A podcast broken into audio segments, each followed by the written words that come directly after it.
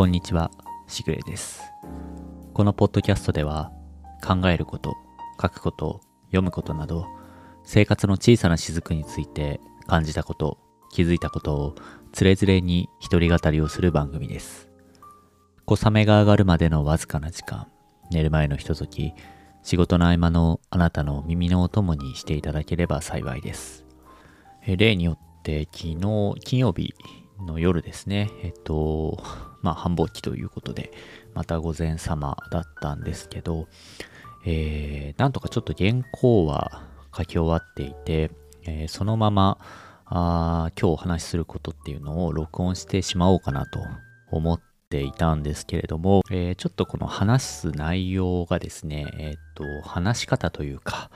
あ誤解のないようにこう話をしないといけないテーマだなというのがあったので、えーちょっとこう仕事で疲れた状態で、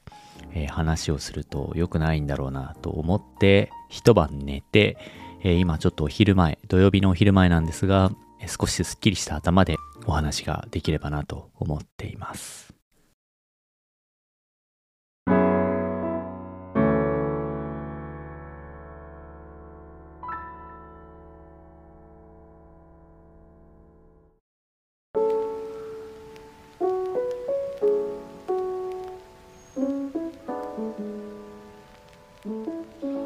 最近こうあまりにも仕事が忙しいので、えーというか、えー生活というかですね仕事以外のところでなかなかこう,、えーこうインプットができていなかったりお話しすることっていうのがあないなと思っていたんですが、えーちょっとですね、えっとこの仕事に絡めた話っていうのを今週はちょっとしようかなと思っています。で何の話かというとですね、えー以前からですね、えーと私が、まあ、やってる仕事というか、えーといわゆるそのマーケティングリサーチと呼ばれている業界というか、まあ、そういう仕事をやっていてでもっと具体的に言うと調査の仕事というのがクライアントから来て、えーそれをですね、えーまあ、いろんな人にえーウェブのアンケートを、ま、配信をして、えそれを聴取するデータを集めるというような仕事ををしているわけなんですけれども、えーこのアンケートを取る調査をするということにおいて、えーその他という選択肢というかですね、まあ、あのアンケートって質問があって、えーそれに対する選択肢がいくつかあって、えそれにまあ答えていただくという形になるんですけれどもその中で、えーこのその他という選択肢を多用するんですよね。で、えーまあ現場で実務に関わってる人間からするとこのその他の取り扱いというのはとても便利なものであると同時に別の面で、えちょっと考えることがあったので今日はその話をさせてもらおうかなと思っています。でそもそもですねこのその他の便利さということについて先にちょっとお話をしておこうかなと思うんですがこういった仕事にあまり縁のない人にとってはですね、えーまあその何がそんなに便利なんだという話がそもそもあると思うので、えーちょっとそこの前提的なことをお話しできればと思うんですが、えー調査であったり、えもっと、え細分化すると個々のアンケートであったりというのは、えまあ基本的にはですね、特定のこの対象の人に対して、え特定の調査の内容というか質問内容みたいなものを作ってですね、えそれに対して、ま、回答してもらう。で、回答してもらったその結果を、ま、統計的に処理をして、えどういう傾向があるかということを、ま、見ていくわけですね。え基本的にはあこのアンケートの作り方、えどういう設問をしてどういう選択肢をやるのか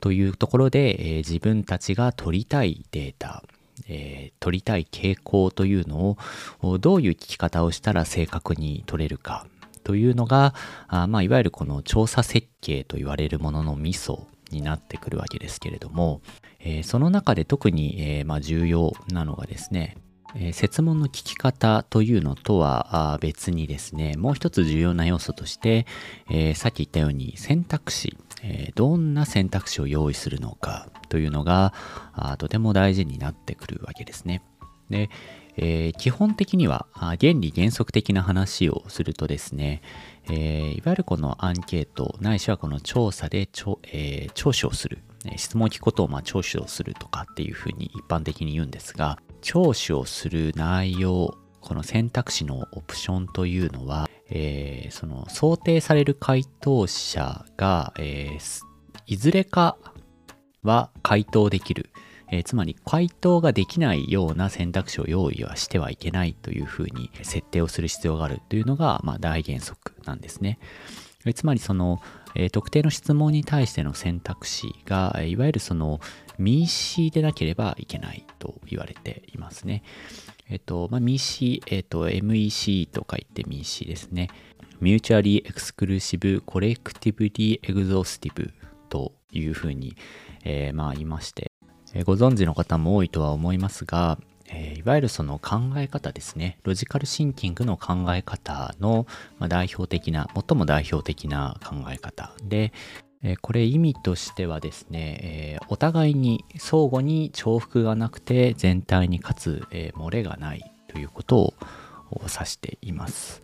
えまあ、いわゆる漏れなくダブりなくとよく言われているものですね。なので、えっと、まあ、回答者にとっていずれかの回答は必ずできるようにしておかなければいけないというふうになっています。えー、それが答えられないようなあ、まあ、質問の作り方というのは基本的に良くないというふうに、まあ、言われているわけですね。えー、例えばですが、えー、質問として、えまあ、あなたは例えばどんな車を持っていますか？というような質問を聞いたとして、これは、あの、で、選択肢としてですね、こういろんな車の車種が並んでいるみたいな質問があったとして、えー、その設問がですね、えー、車を持っている人に限定して聞く設問であれば問題はないですが、えー、そういった絞り込みをかけていない、えまあ、全員に、え聴取をする。ような質問であった時にはですね、えー、その選択肢は、えー、望ましくないという形になります。まあ、なぜなら、えー、車を持っていない人も世の中にはいるから、えまあ、持ってない人に対して、えも車を持っていないという選択肢を用意しておかないと、これは、えそもそも答えようがないよねというところがあるわけですね。なので、え基本的にはその回答される人の属性、その時の回答者の属性というものと、設問、というのを鑑みてですね、えー、その選択肢を網羅しなければいけない。あらゆる可能性を基本的には網羅しなければいけないというふうに言われています。ただですね、えー、実際にじゃあこれが選択肢で全て網羅的に、え、用意できるかというと、現場ではそれはまあ不可能に近いことっていうのが結構多いですね。大抵の場合は、えー、全てを選択肢で網羅するということは、まあ、現実的ではないということが多々あるわけですね。えー、例えばまた、ここも筆記な例ですが、えー、すごく単純化した例で言うと、えー、あなたの好きな食べ物を一つ教えてくださいという形で、えー、まあ、えっ、と、一つだけ選択できるようになっていて、えー、いろんな料理が選択肢としてあったとします。えー、ただこれって、えっ、と、選択肢を全て網羅するのって無理だと思うんですよね。なぜなら、えー、料理というのはま無限にありますし、え、一般的に料理と言われているものじゃないものが好きな人もいるし、え、我々がその世界の全ての料理を把握しているかと言われると、まあ無理だし、それがわかる人って多分いないんですよね。一方で、マーケティングリサーチというその仕事の特性上ですね、えー、網羅的に取ればいいかというのとはまた別の考え方として、えー、まあ、聴取をしたデータというのを、まあ、ちゃんと活用するためにデータを取っているわけですね。なので、えー、用意された選択肢というのは、その後の分析に資するものでなければいけない。ということで、えー、逆に言うと、ある種の恣意性というのが必ず選択肢には働いているわけですね。なので、必要以上に選択肢を増やしてですね、分析の役に立たないデータになってしまうということも避けなければいけないという、この2つの、ま、理由というかですね、要素があって、えー、折り合いをつけていくという形で、この調査の内容というのを作っていくわけですね。で、えー、これを、まあ、両方とも満たすというかですね、えー、そういう意味でちょうど良い、えー、便利な、えツールというか、便利な選択肢としてその他というのが存在するわけです。えー、まあ、ここまで聞いていただいた方はですね、もう大抵お分かりになるかなと思うんですが、えー、要するに、まあ、その必要な選択肢というものを用意した上で、えー、まあ、最後にその他というのを用意しておくことで、選択したい、え分析をしたい重要な実行以外のものをですね、まるっとその他というものに含めてしまうことで、一応選択肢上の網羅性というのを確保することができる、まあ、ミーシーであるということが、まあ、理屈の上では言えてしまうということがあるんですね。えー、なので、このアンケートを実施する、アンケートを作るという目的の上では、非常にまあ便利な道具として、便利な選択肢として、このその他というのはすごく多用されるわけですね。私ももう一日何回見るんだろうというぐらい、このその他の、まあ、選択肢というのは見るわけですね。え、こんな感じで、え、実際の現場ではですね、すごくこう、その他というのは便利な道具というか、便利な選択肢なんですけど、このその他というのをちょっと使うシーンというのを、え、また変えるとですね、えちょっとなかなか考えさせられてしまうなということを思ったので、えそのことをお話しできればと思ってるんですけど、えー、少しですね、ここからのお話、話す内容については、えー、というか誤解のないように気をつけて話をしていかなければいけないなというふうに思っています。で、えっと、どういう話をするかというとですね、えー、まあ、このアンケートっていうのは、まあ、いろんな質問をするんですけど、まあ、ベタな質問というか、あまあ分析に使うためによくよく、えー、まあ定番という質問というのは結構あってですね、えー、分析の軸を作るために、えー、まあ聞くようなお決まりの設問というのがいくつかやっぱりあって、えー、それはまあ職種であったり、まあ、年齢であったり、どこに住んでるかとか、そういうことですよね。えー、その人の基本的な属性、まあ、基礎属性とかっていう言い方をしたりしますけど、この基礎属性をえー、聴取するという設問は、まあ結構あるというか、かなりベタな質問になるわけですけれども、この基礎属性の中で欠かせないものの一つに性別があるわけですね。えっ、ー、と、今まではという言い方をあえてしますけれども、この性別というのは、えー、基本的には男性と女性の2択で、えー、アンケートを作るということが、まあ、スタンダードとされていましたし、まあ、今でもそういった作り方をするのが大半かなという印象です。なんですが、えー、まあいろいろですねこう昨今の社会的なニーズであったり、え、この社会が変わってくるという流れの中で私自身も自分の仕事でもそうですし、え、ま、他社のこうアンケートに答えたりもしているんですけれどもそういうものを答えているのを見ると、え、最近富に増えてきたのはですねこの性別の選択肢に、え、男性と女性ともう一つ3つ目の選択肢として、え、その他の選択肢を用意するということなんですね。これはですね、もちろんその性別を男性と女性に二分するしかなかったそうやって答えさせるしかなかったという、まあ、従来型のやり方に比べればですね、今の時代に沿ったものになっていますし、えー、むしろ、えー、なぜ、まあ、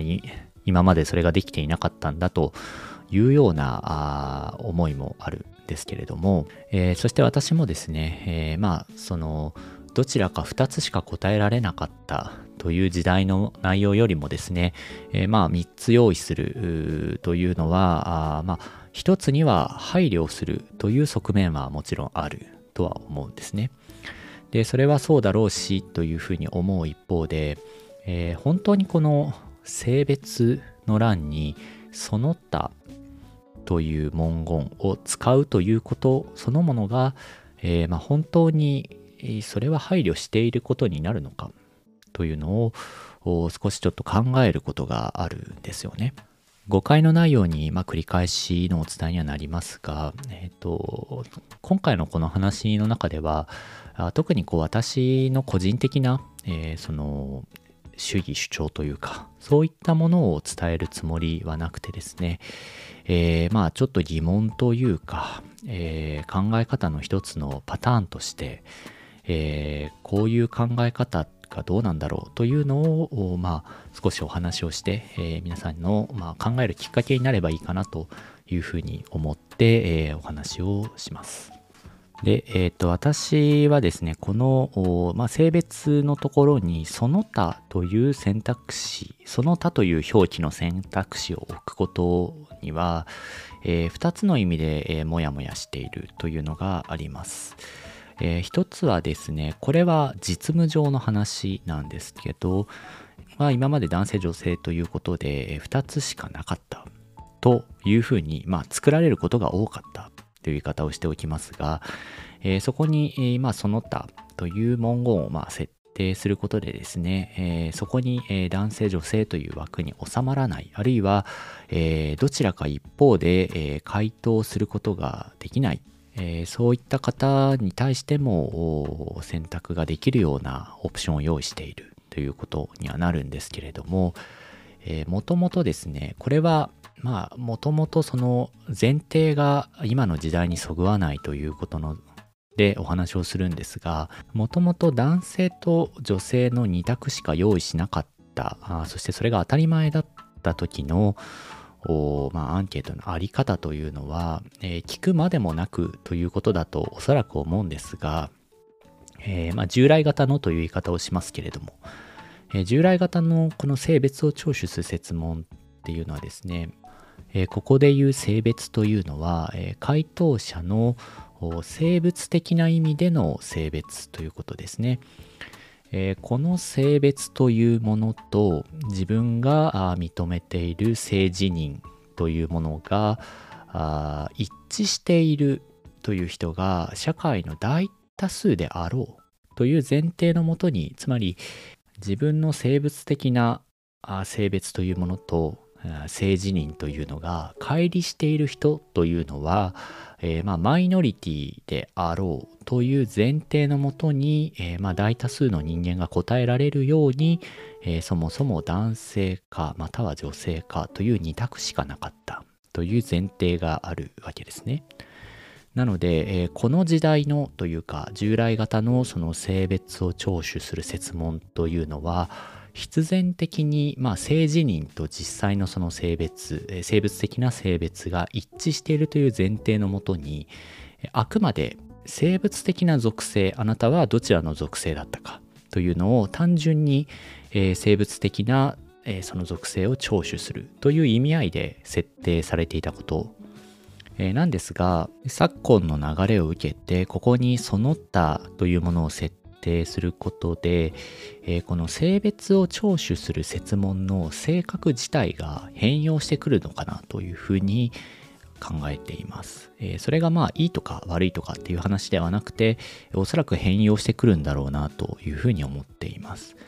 えー、まあ、具体的にはですね、えさっき言ったように、え今まで性別の聴取の設問というのは単に生物的なその属性の違いを聴取するという意味合いであったんですがあここにまあその他というものを設定することで、えこれは、えーと、その設問の受け取り手の側によっては今までのように、え、生物的な自分の生物的な属性の違いというのを聞かれているんだというふうに受け取って理解して答える人と同じ質問を受け取っても自分の性自認の方を生物的な属性とは分けて、自分がどちらの性を自認しているのか、えこれはですねある意味で、えその回答者個人の生き方を聴取しているという性格が出てくると思うんですね。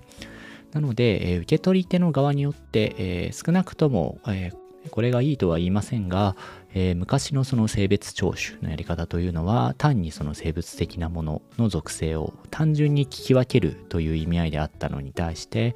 えー、今のこの3択の設問というのは、えー、受け取り手によって、えそこの答え方というかそういったものが変わってくるんだろうなと。え2つの意味というのが同居するような形になってくるんではないかというふうに考えています。これそもそも的な話にまた立ち戻るんですがなんでこう今までこのリサーチの世界でえ基礎属性の一つに性別というのがまああるのか当たり前のようにしてあるのかというのはえー、まあこれも当たり前すぎる答えにはなるんですが、えー、この性別というのが、えー、重要なそして、え最も基本的な分析の軸の一つだというふうに、え認知をされていたからですね。それは単にその生物的な意味での性別によって、えー、聴取されるデータに違いがあるはずだと思われてきたからだということもあると思うんですが、あそれだけではなくてですね、えー、例えばその背景には、えー、その男性女性ということのこの2つ回答者があるいはその人間がという広い言い方をしてもいいと思うんですが、えー、まあ、生まれ育ってこの育ってくる過程の中で、えー、男性的女性的というのを意識的ないしは無意識的に社会からそういった影響をける教育の影響もありますし社会的なそういう背景。例えばその、えー、自分が意識しないところで男性的なるもの女性的なるものの、まあ、ロールというか役割みたいなものを意識した意識させられたという、まあ、面がある。そういった背景の中で、えー、育ってくるとですね当然その考え方というのはその社会によって左右されてくるはずだ。でその社会の中で、えー、男性的女性的という形で、えー、まあロールを担っている人の中にこの男性と女性の中で、えー、同じ質問をしたとしても意識の違いが当然出てくるはずだとそしてそれは分析上とても大事だというふうに思われたからこそこの性別というのが重要な分析軸の一つになっていたんだというふうに思うんですよね。でこれはあさっきも言ったようにですね、えー、その自分の性別と性自認というものが一致しているという前提でかつそれを、まあ、一致を持たない人々というのを、まあ、マイノリティだというふうに定義づけすることで、えーまあ、ある種その確一的にデータを取ることができていた、まあ、少なくともそういうことにしていたということだと思うんですね。えー、ここでですね、えー、昨今のように、えー、その他の選択肢を性別に設定することで、え、さっきお話ししたようにですね、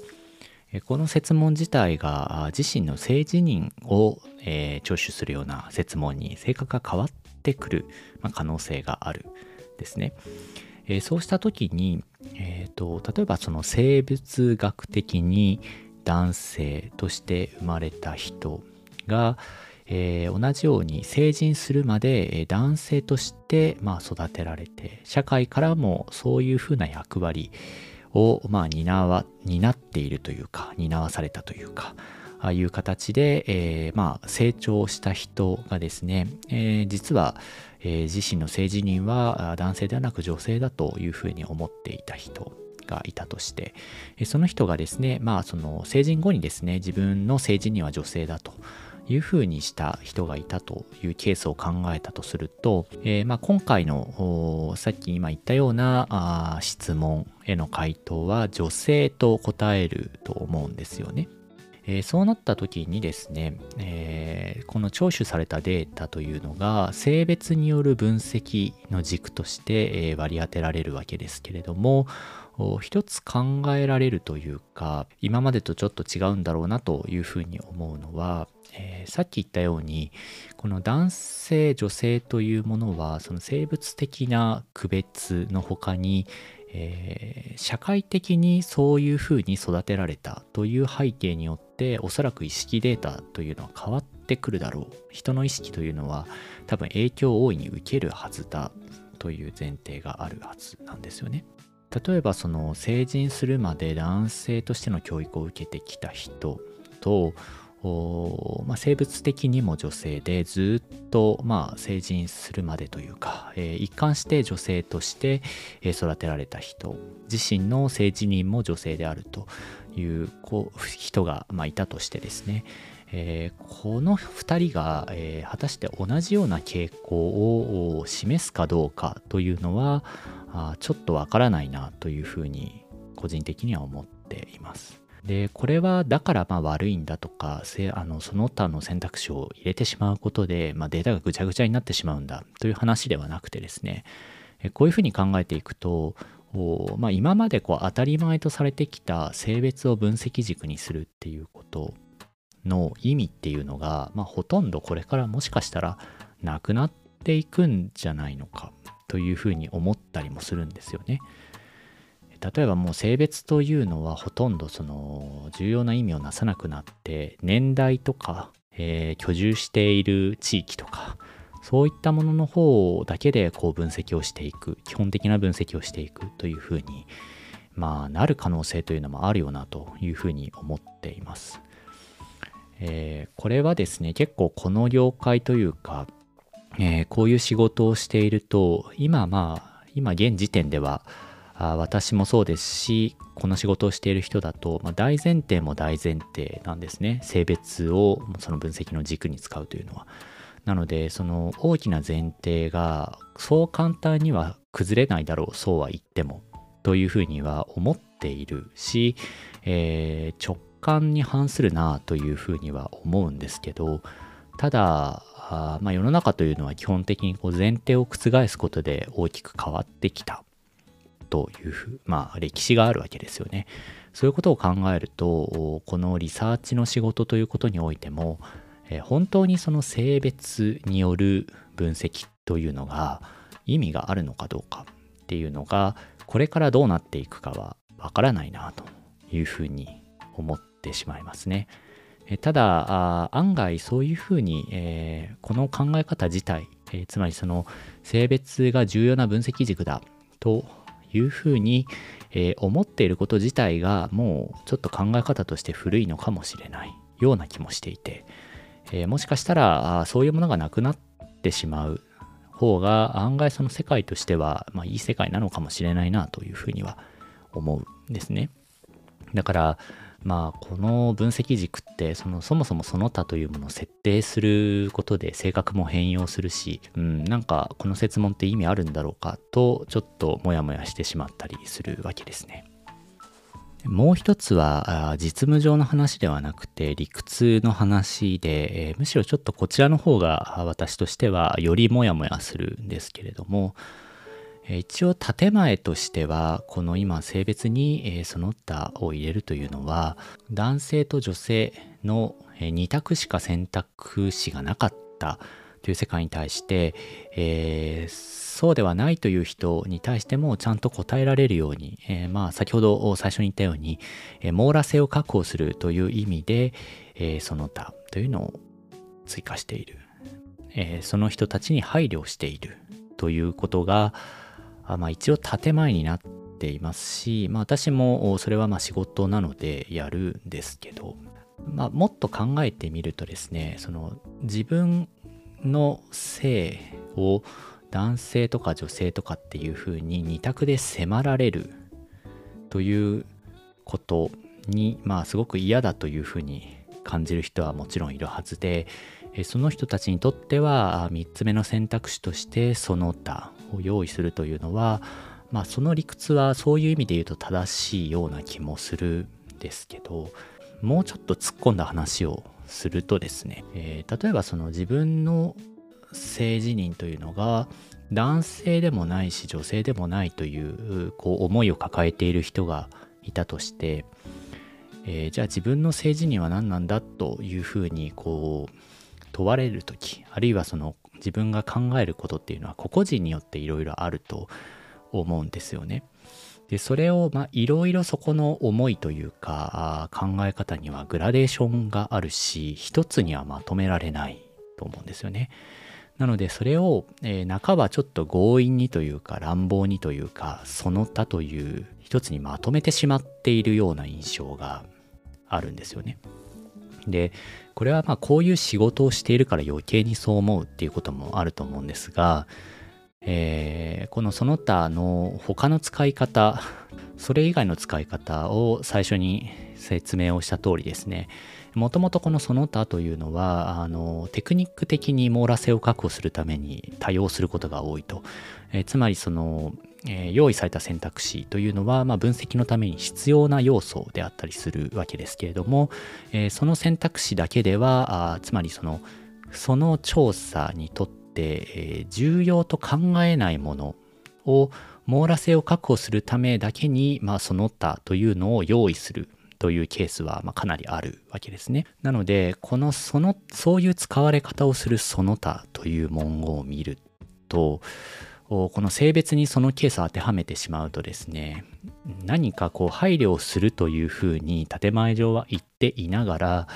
えー、実はこの男性と女性という従来型の、えー、いわゆるそのマジョリティと今されているものに収まらないそこに収まらないグラデーションのオプションというのを全て、えー、10子一からげにしてその他の選択肢の中に追いやっているような感じがしなくもないですね。そもそもその他という性別は存在しないわけですよね。これはその生物学的に男性と女性の2択しかないだろうということを言いたいのではなくてですね、えー、そこにグラデーションがあったとして自分自身でいろいろ答えが出るというか、えー、言いたいこと、えー、その他ではない自分のあなたの例えばじゃあその政治には何かと問われた時に、えー、さっきも言ったようにそれは生き方の聴取であってその生き方というのを単純にその他という一言にまとめてしまうのは、あ、まりに乱暴ではないかっていうふうに思うわけですよね。なのでこれは実はその現場の要請として、まあ、網羅性を確保するということと配慮するということで、えー、仕方がない部分、えー、少なくとも今の社会においてはやむを得ない、えー、それに代わる良い方法というのを見つけられていない以上、まあ、テクニック的にですねそういった何かオプションを用意する必要があって、えー、その上でこうその他というのを置こうという、まあ、今ニーズというか風潮になってるわけですけど、えー、なんかこう配慮しているような感じが一見するんですけど実は結構無粋なんじゃないかというような気もしています。私のこのモヤモヤというのが消えるにはですねこのその他に変わる性別を答える時にその他に変わる何かですね、えー、別の言葉あるいは別のオプションというものが、えー、我々見つけないといけないんだろうなというふうにも思ってるんですね。もう一つ変わる言葉というかその他以外にこの同じパターンでつけることとしてはこれもおそらく配慮するという建前なんでしょうけど、えー、答えたくないという選択肢を用意することがあるんですね。でこれも、えー、っとまあ、もちろん配慮するという意味合いなんですがこれも結構個人的にはモヤモヤするなと思っていて、えー、本来であればですね例えばその男性と女性というのは今まではあの何というか答えることに抵抗がなかったのに、えー、そうでなくなった途端に答えたくないということを用意することが配慮なんだという社会そのものがちょっと違和感があるというか別にその男性女性ではない性別自分が自認する性別というのを別にその引け目なく話せる。そして受け取る側も別に、何もそこに、意図というか読み取らない社会というのが本当はいいんじゃないか。相手のことを理解するあるいは理解できなかったとしてもまあそういう考え方もあるんだねということで自然に受け入れられる社会であればそもそも答えたくないというような状況にまあ今なっているこの社会自体があまあどうなんだというふうにもやもやするわけですね。だからえー、しばらくは、まあ、このアンケートに答えたくないというものが、あまあ、追加されている以上はですね、えー、なんかこのこういう問題に関して我々の社会というのがまだまだ未成熟なんだなというふうに考えたりもするわけです。もちろんその答えたくないという選択肢が用意されていることによって、えー、その、えー、そこを答えることができるという人たちもいるわけで一概にこれ自体が悪いという話ではないんですが、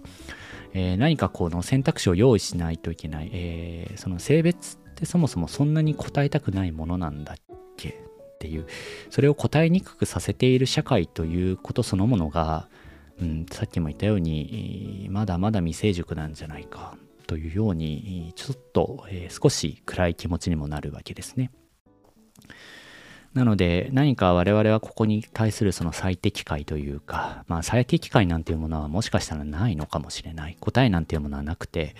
えー、まあがいていくしかない何らかのやり方というのをこれからも見つけていかないといけないんだろうなとは思っているんですが、えー、そんなこんなで、えー、いろいろとこうちょっと長々と話をしてしまったんですがこのその他というのはすごく便利だしこれからも多分、え、仕事の中では本当に使う言葉だと思うんですけどこれが、ま、性別というものに当てはめた時にすごく、ま、難しい言葉になってしまうなというふうに考えてます。で難しい言葉ですし、まあ、扱いとしてはとても考えていかないといけないんですが少なくともこの仕事をしている人間の端くれとしてはですね何というかこれはまあしょうがないよねとか、あの、まあ、なるようになるよねというふうに放っておくには、ちょっと姿勢として良くないかなというふうに思っていて、いずれにしても答えが出せるかどうかは別にしても真摯にですねこのことに関しては考えていかなきゃいけないんだろうなというふうに思っています。まあ、この問題に関してはですね、えー、いろいろご意見もあると思いますし、えー、私の今言ったことをここまで話したことにいやそれは違うというふうに、えー、思われた方もたくさんいらっしゃると思いますなので、えー、もちろんそういったところの意見っていうことも含めてですね、えー、私もそうですし、えー、皆さんも何かですね一つこう考えるきっかけになってもらえれば幸いです。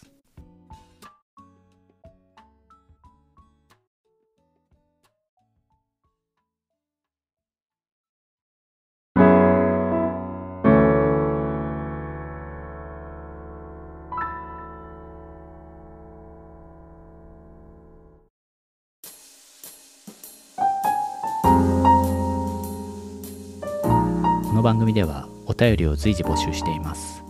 概要欄にお便りフォームの URL がありますので、フィードバックや各エピソードの感想、その他気になることなど、お気軽にご投稿ください。ご投稿いただいた内容はご紹介をさせていただく場合があります。ちょっと今日は小難しい話というかですね、えっと、いろいろこうご意見のある話だったので、えー、自分としてもちょっと注意をしながら話をしたところがあるんですが、あそれはちょっと認識が間違ってるよとかあそのものの言い方はどうかと思いますというのがあればそこはあ真摯に受け止めたいと思うので、えー、ぜひお便りをいただければあの積極的にいただければ幸いです。はい、えー、それでは本日はこの辺りにしようと思います。今回もありがとうございました。また次回お会いしましょう。しぐれでした。